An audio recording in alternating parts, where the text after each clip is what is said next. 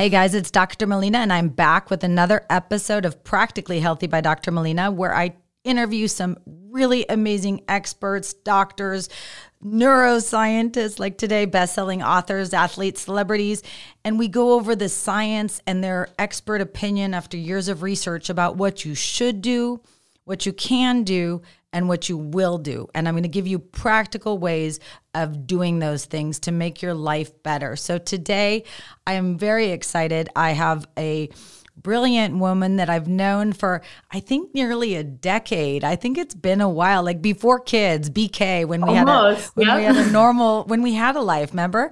Um, yeah. so Dr. Nicole Avena is a uh, neuroscientist. Um, who trained at Princeton and is she does a number of things, but um, she is a real leader in the field uh, of addiction and the brain. And so that's what I really, you know, kind of wanted to bring her on. I think this is so pervasive and such a great topic. So I'm really excited about jumping into your work. So welcome, Dr. Avena. I'm going to call you Nicole, but with all the respect, and you call me Melina. Absolutely. Oh, thanks so much for having me on. It's so always so much fun to talk to you. Thank you. Yeah, likewise. So, you know, let let's jump right into how you got. First of all, I uh neuroscience. My major was biological psychology in college at Tufts. I don't know if I told you that when we talked, but and I was fascinated by neuroscience and actually wanted to be um, a neurologist. But because I thought it was so cool, like the brain pathways and different lesions causing different, you know, manifestations, and you know, but the reality of being a neurologist is not quite so glamorous. So I, I uh, boy, I've abandoned all these careers soccer player, neurologist. I'm like, not that I don't even know what the hell I'm doing. But tell us a little bit about how you got into neuroscience and then how that led to, you know, really um, going becoming such a world expert in in addiction and particularly sugar addiction which i think a lot of people can relate to right now yeah well you know i i had a, I guess sort of a normal path you would say i was a undergraduate student. I was uh, taking some psychology courses, and I too was interested in the biological psychology component of that, and you know that involved learning about the brain. And my um, undergrad advisor had said, "Well, you know, if you're interested in this stuff, maybe you should go get a PhD in it." And I thought, well, okay, I guess that's better than getting a job like all my other friends were doing. So I've always loved school and loved to learn. So I ended up going to Princeton for my PhD and I spent really the rest of my career there. I'm still there, I'm still on the faculty. And it's interesting because when I started there, I was just really interested in learning about the brain. And I always had an interest in nutrition. And that's really where this whole field of sugar addiction got started. For my dissertation, my title of my dissertation is Sugar Addiction, an animal model of sugar addiction in the brain. And really, just building on all these different ideas around science and you know what we can better understand about you know whether or not sugar could be an addictive substance. So we did a whole bunch of studies on it. And i often tell people i'm still working on my dissertation even though i did graduate and they gave me the degree i'm still doing studies to this day on food addiction and the brain because there's just so much to learn. And you were you were you, you are continue to be but you were ahead of your time. I mean and i, I because you know we just Uh, certainly at that time, w- when was it that you were working on your dissertation?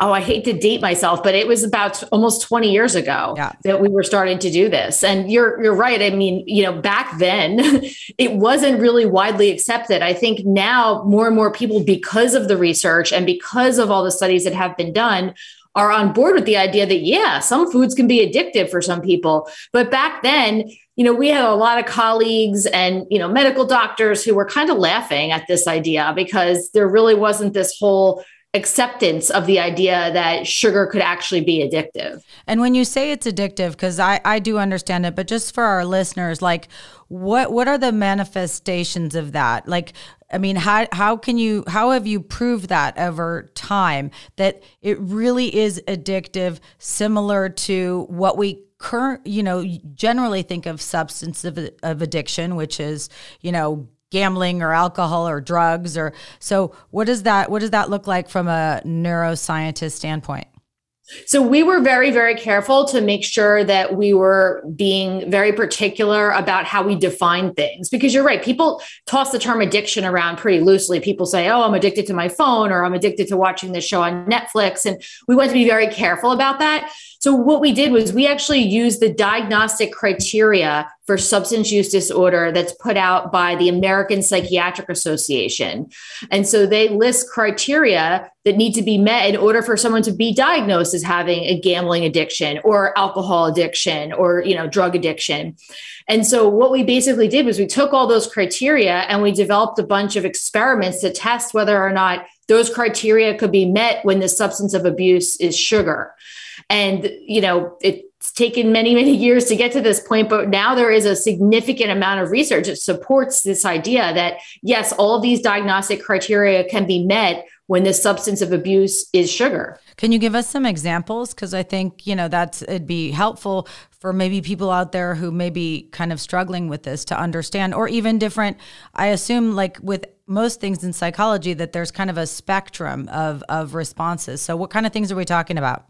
Yeah, absolutely. There's definitely a spectrum and there's a variety of different symptoms that could emerge. So, for instance, binging. Binging is a big one that we often hear about, especially when it comes to food. And that's a criteria where you just take a much larger meal than you intend, even though you know you maybe only want to eat a little bit or should eat a little bit. You end up finding that you need to eat, you know, the whole sleeve of Oreo cookies.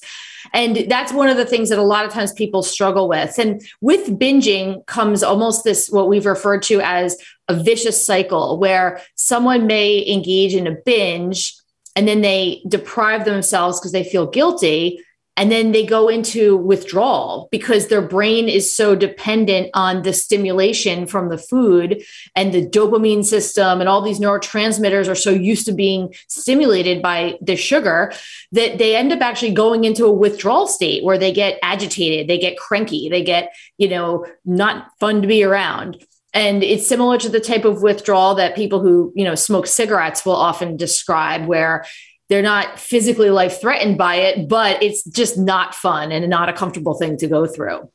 Okay, so are there? What about if you? I mean, binging is is. I mean, unfortunately, I see quite a bit of that in my office, and it's it's really really hard to manage. But outside of that if somebody's not a class because that's a pretty extreme. It's it's really you know large quantities over a short period of time feeling guilty about it doing it in privacy uh, you know uh, it's very specific. Give us some more kind of uh, what are there are there other kind of more mainstream? Like i mean if people say god I, i'm addicted to sugar i don't think i could give it up like what would be what would be some warning signs? Well, you know, one of the things that I think is the most clear cut example is the fact that people feel really compelled to eat sugar.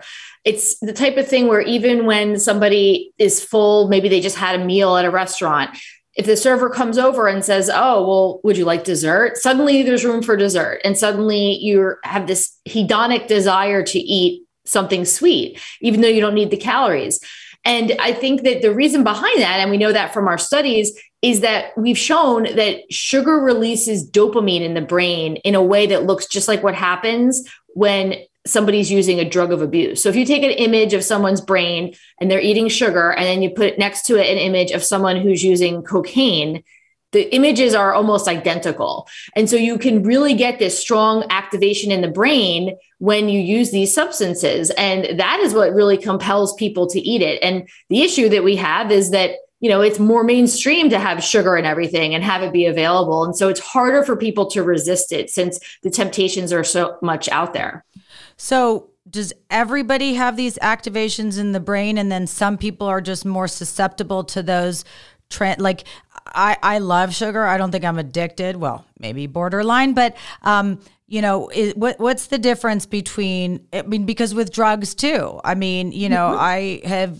experimented in the past in college and maybe early med school, but um, hope none of my professors are listening. But um, you know, what what what is what is different then between do does everybody's path? Do we all get the same pleasure from sugar? More different lighting up, and how does it transition into addiction? Yeah, it's a great question. And it's sort of the same question that we have for, you know, why do some people become alcoholics, but some people don't? And why do some people, you know, use drugs now and then and they're okay and can manage it but other people can't. And so there's a couple of different you know theories out there. I think one of the things that we do know is that there is a genetic component to it. And this has actually been found with food addiction and sugar in particular where people who have alleles of certain genes are going to be more likely to develop an addiction to food. And it's interesting because it's the same gene alleles that have been identified in individuals who struggle with alcoholism. So there does seem to be this sort of genetic component to addiction that we see happening not only among, you know, drugs of abuse and alcohol use, but now we're seeing it also in food. And that makes sense because it runs in families oftentimes. And, and even, you know, obesity running in families may actually be due to a, an addiction component versus like a cardiometabolic risk. I mean, you're speaking my language now because genetics is like nutrigenetics and nutrigenomics. So, how our diet impacts our genes and vice versa, I think is fascinating. And I think, you know, understanding the but and and not that it's just a, a weakness or because a, a lot of people are probably especially when it comes to food like this is because i see it. I feel like i can when a patient comes in and i'm listening to them talk um, and and it you're right it is mainly with sugar but is it is it with other other foods as well? I mean or is sugar really the biggest culprit by well, a landslide yeah, sugar seems to stand out, but again, it's it's hard to say. But we've we've actually published a study on this a few years ago where we tried to figure out what was the common factor associated with foods that people identified as being addictive. And the thing that stood out as the largest positive predictor of something being an addictive food was how highly processed it was. Mm. And so, interestingly, in that study, we found that the most addictive food that was identified was pizza. And if you think about it, you know, and I'm not talking about like the pizza you make at home where you're adding your own ingredients and whatnot. I'm talking about like fast food type pizza, like Domino's or something like that. And if you think about it, it's a highly processed product. Not only is the bread a processed product, but then we have the cheese and then the pasta sauce, which often has added sugar. And so it seems to be that sugar stands out as being something that people identify with as the taste that really drives them toward feeling addicted in many cases. But the level of processing is also important. And interestingly enough, if you look at the number of processed foods that are out there, about 80% of them contain added sugar. So we're seeing an overlap between those two categories. Yeah, that's that's fascinating to me because I mean a lot of the work that I have been doing probably for the past decade, really focusing on uh, the anti, uh, you know, uh, following an anti-inflammatory diet. And I think what we've also learned is that the ultra-processed foods are really the biggest accelerators of aging and inflammation. And and it's hard. So I mean, I, I try to tell my and you know I'm probably not going to get any food company sponsors anymore with this, but um, whatever. I'm willing to take one for the team, you guys. Um, you know, is the the they design these foods to be hyper palatable with you know multi-sensory different textures in the mouth different food additives that i mean they design these foods to be addictive because that increases their bottom line. And i i, I mean so they're they're feeding the addiction of this and something like I think 58% of the food supply is highly processed, ultra processed. I mean, this is it, it seems like really people have a, a, a, losing battle. I mean, it's it's it's hard, right, to live in the real world if you if you're struggling with something like food addiction. It is, and I, you know, when I lecture about this and and talk about this topic, I often say you know, fortunately, we are aware as a society how dangerous it is to use drugs. So we don't have, you know, billboards with drug paraphernalia on them or, you know, vending machines with like crack in them because these things are just so dangerous. So why would you ever have those things available? Make it, you know, more difficult for people to get a hold of them. That's the goal. And with food, it's the complete opposite. I mean, you can't go anywhere. You can't even go on your laptop without getting bombarded with an ad for something that is really unhealthy for you, let alone go anywhere in the public without, you know, having to be basically assaulted by food advertisements and the smells and just people offering it to you. So it is a real uphill battle for people who are struggling. And I often say to people that I work with in this area that you know, we really need to, I think, be more mindful about the struggles that people are coping with. It's not like, you know, alcoholism where you can, you know, tell everyone that you're an alcoholic is close to you and they'll respect that and they're not going to offer you alcohol when it comes to sugar people you know if you think about it you've probably had people that you've worked with in your practice melina where they will say, "Oh, I, you know, I feel like I'm addicted to sugar or food, but you know, I keep getting it pushed on me. If I go to work, it's like somebody's birthday, so you have to have a piece of cake, or you have to do this, you have to do that. So it is hard to live in the world like it is with um, the offerings that we have with all these sugar-rich foods all the time. Yeah, and you uh, so you wrote a really interesting book called and it's going to be coming out in paperback next year, 2022. Well, if you're listening to this in 2022, it's out now, so go buy it. but but called Why Diets Fail. And so talk to us a little bit about that and and some kind of actionable things and, and practical because that's the name that that people can take. If if they feel like they're struggling with food addiction whatever that means however they define it in their own world. I mean because that's at the end of the day that's what matters right? Right. Actually, it, that's the goal of the book is essentially to help people to understand the science behind food addiction and to know that it's not a moral failing. If you find that you're addicted to food, it's not because you don't have the willpower or you just, you know, don't have the ability to do it. It's because your brain is being changed by the food supply, essentially. And so in the book, I walk people through the research and I also talk about how you can overcome it. Because just like other addictions and just like other hurdles in life, this is something we can overcome. It's not going to be easy per se, but it is possible. And so one of the things that I really recommend people do is to first of all take stock of how much sugar they're actually eating. And it's really easy these days because there's so many apps available where you can log your food and many of them have sugar as a one of the features so you can see exactly how much added sugar you're consuming.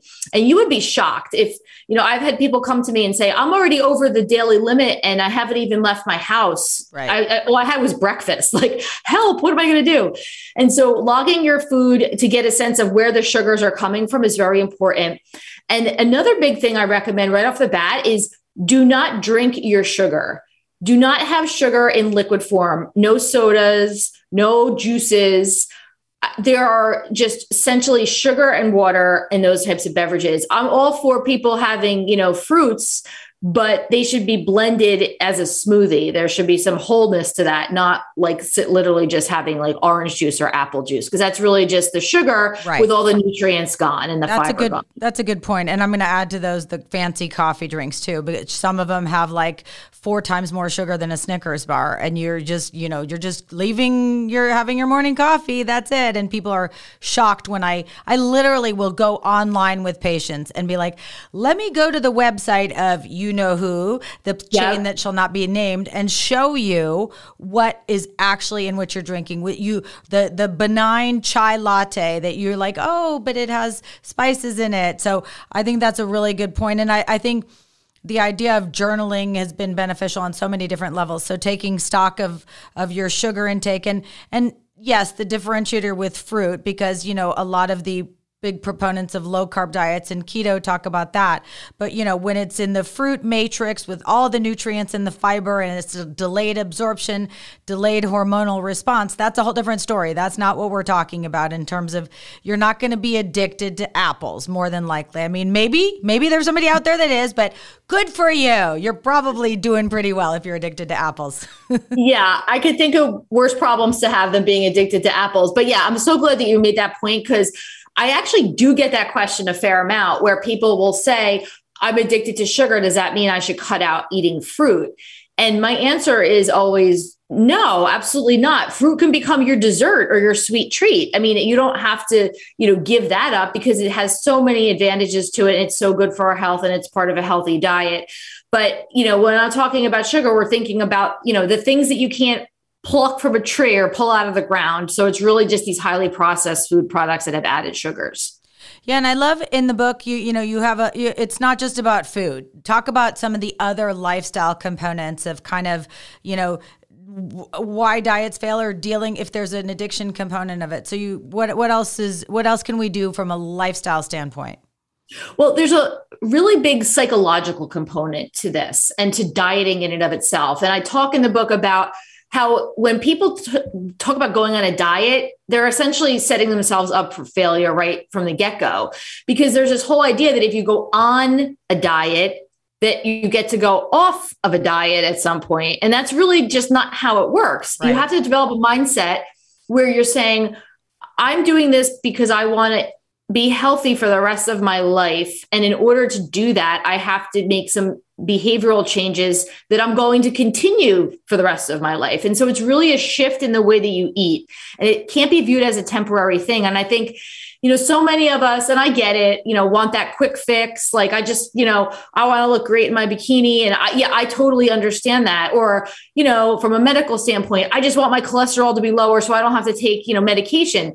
I get it. Everybody wants to get there, but it has to be a sustainable behavior. And so I talk a lot in the book about ways in which you can manage cravings ways in which you can talk about how you can you know get out of social situations where you feel like you're being pressured to eat things that you don't want to um, and also even just when people just don't take you seriously i've had so many people over the years complain about how you know they'll say that they're feeling like they're, you know, not in control and that they know they're overweight and they've been advised to lose weight.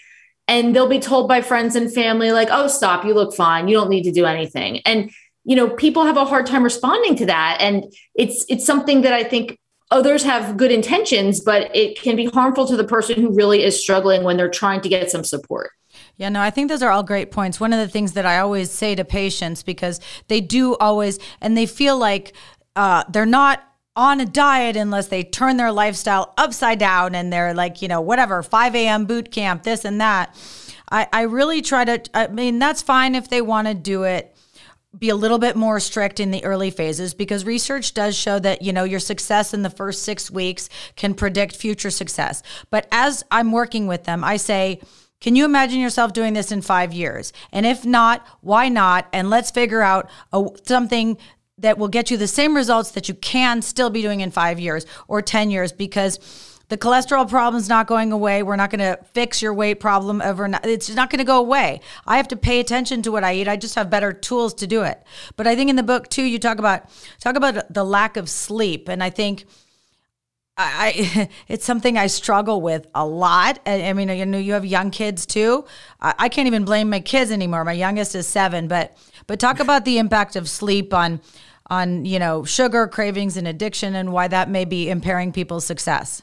Yeah it's really a holistic approach. I mean when we think about nutrition it's not just about what you eat it's about how you sleep how you stress um, you know just really how you care for yourself whether or not you get enough exercise. All these things play a role in each other and I think that if we can take a more holistic approach, it's really going to make a lot of changes in different areas of people's lives.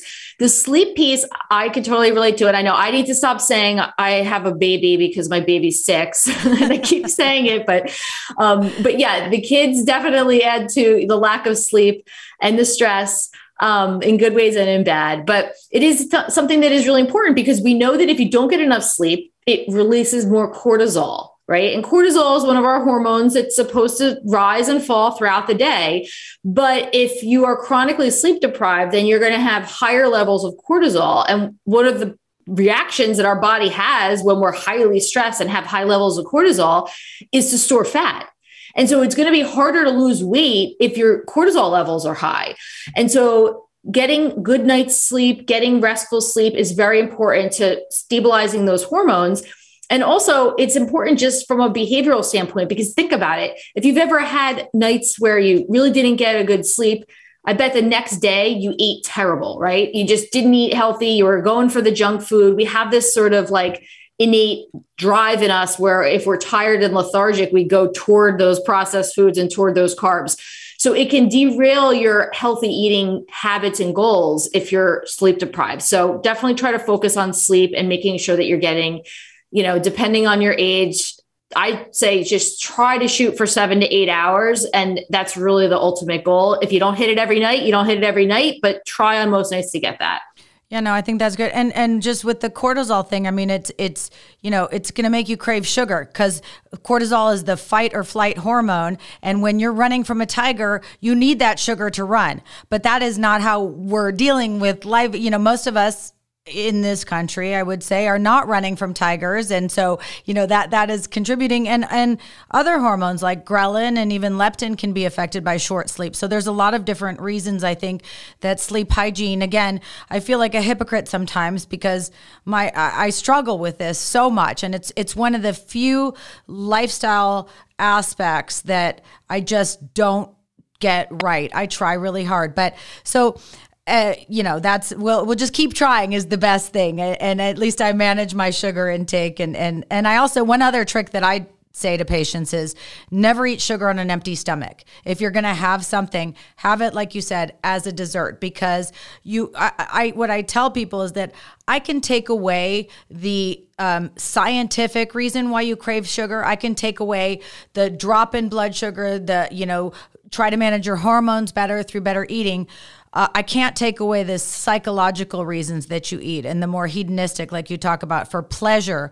Um, so I'm going to do, uh, you know, not eating sugar on an empty stomach is is one of my little tricks because if you eat it on an empty stomach, your blood sugar is going to rise and then crash, and then you're going to more likely to want sugar, and it's going to be this kind of like you know vicious cycle. But um, you know, I don't know if you have any other quick practical tips like that too, because I'm always trying to give practical things to our viewer or listeners where they, you know, no matter where they are, they may be able to implement some of these things. So better sleep, definitely not eating sugar on an empty stomach, not drinking your sugar.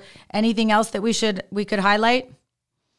Yeah, I think you know one thing that is so important that people get fearful of, and I I completely get it too, is the exercise piece. And a lot of people think, you know, if you're not taking a class or like in the gym for two hours a day, that you're not exercising. And that's actually nowhere near the truth. You could be walking the dog for 40 minutes, or, you know, if you live in a place where you maybe can't get outside that much, you know, do one of these millions of different quick little exercise videos that are on YouTube. I mean, it's just moving. It doesn't have to be any certain type of exercise. It's just a matter of moving your body. And I think that it can be so helpful in so many different ways. It can clear your mind. It can help with, you know, speeding up your metabolism. And especially lately where everybody's been so sedentary with the pandemic and whatnot, it's now more important than ever to make sure you're also getting that exercise component in as well. And I would add to that, um, you know, sitting less. Like that, that is a really, not even, you don't even have to go for a walk. Just get up and stand every 20, 30 minutes. I mean, there's so much research emerging from like highly sedentary behavior. And I think that all feeds into itself. But um, so speaking of the pandemic, I know you've, you've done a lot of work. You've published some papers on some of the, um, you know, behavioral addictions that have kind of come to the surface. Talk a little bit because I would I would it makes sense to me why they would be uncovered, right? It's it's a uh, we've never been in a time like this. It's a, it's it's scary. It, it was scary. It was stressful. But talk a little bit about some of your your work in that area. Yeah, so some colleagues and I have published um, papers on this topic we're, we refer to it as the unintended consequences of the COVID pandemic. And so, you know, what we've seen from the data is that there's been an uptick in gambling, there's been an uptick in obesity rates, there's been an uptick in drug overdoses. We had a record high drug overdose year, unfortunately, in 2020. And, you know, a lot of these things have come back to what's been going on in the world in terms of the stress that's associated with the pandemic. And so I think it's important that, you know, we consider that these are additional problems that we need to cope with as a society. And so I think it's important to be mindful of the fact that, you know, the stresses that have been going on in the world have really had a negative impact on people. And that's been manifesting in a variety of different ways, including increases in overeating and also increases in drug and alcohol use. Well, I think that brings us to another, you know, interesting point that is kind of you know a hot topic right now is is even just acknowledging mental health more and being more open uh, in discussions about that. And I, so i think that's you know that's a big part of it is is you know kind of even acknowledging that you have a problem and that there is you know addiction is falls into the mental health category. And i think you know we're we're starting to see people be more open about that. And i hope i hope that's one of the positive things that continues from the pandemic. So you know because that's a big deal. It is a big deal. And i i hope so too. I hope that there's more openness and acceptance of mental health challenges. And you know i i think we're moving away from the stigma because we're realizing that we all have mental health challenges. I mean, everybody has anxiety. At some, you have to have anxiety as a human. That's part of the way that we're di- designed. And so some people's anxiety is going to be more aggravated than others at different points. And some people are going to have more difficulty managing their anxiety than others. But just having anxiety is not inherently making you different than everybody else. And I think that the more that we can accept that, and it's not just about anxiety, but even depression, um, you know, these are things that are emotional responses that we have as humans and some individuals just have them at different points in their life in a more exaggerated manner and require help and require medication in some cases. But I think if we can start to get on the same page with understanding that, I think there's going to be more acceptance and understanding, and more people are going to be willing to come forward and ask for help and not be ashamed or feel like there's a stigma associated with it. And I think that's an important step.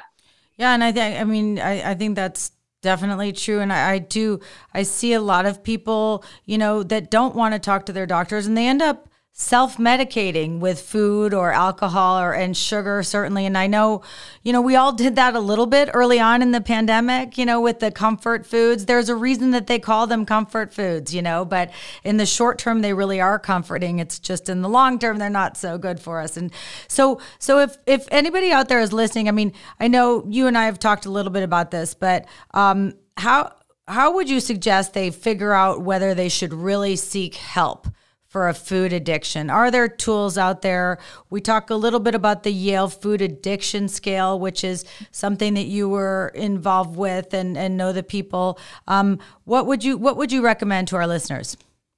Well, yeah. So in my book, Why Diets Fail, we have a copy of the Yale Food Addiction Scale, which is basically you know, a very short survey you can give yourself, and it'll help you to understand whether or not you might meet the criteria for having a food addiction. And so that's certainly a first step people can take. But what I often tell people is if you think you have a problem, then you probably have a problem because if you're unhappy with your own behavior, then we got to fix that, right? So I think that if you're feeling like you might be falling into the camp of having food addiction, it's always a good idea to talk to your medical doctor. And, you know, it's become something that has become more mainstream. Like we talked about earlier in the show, 20 years ago, if you went to your primary and said, Oh, I think I have a food addiction, they would have said, Oh, what'd you do? Read that in a women's magazine? Like that's so silly. But now physicians are trained in this and they are up to date on the research and they are knowing how to cope with it if a patient does present that way. So it is something that doctors can help with.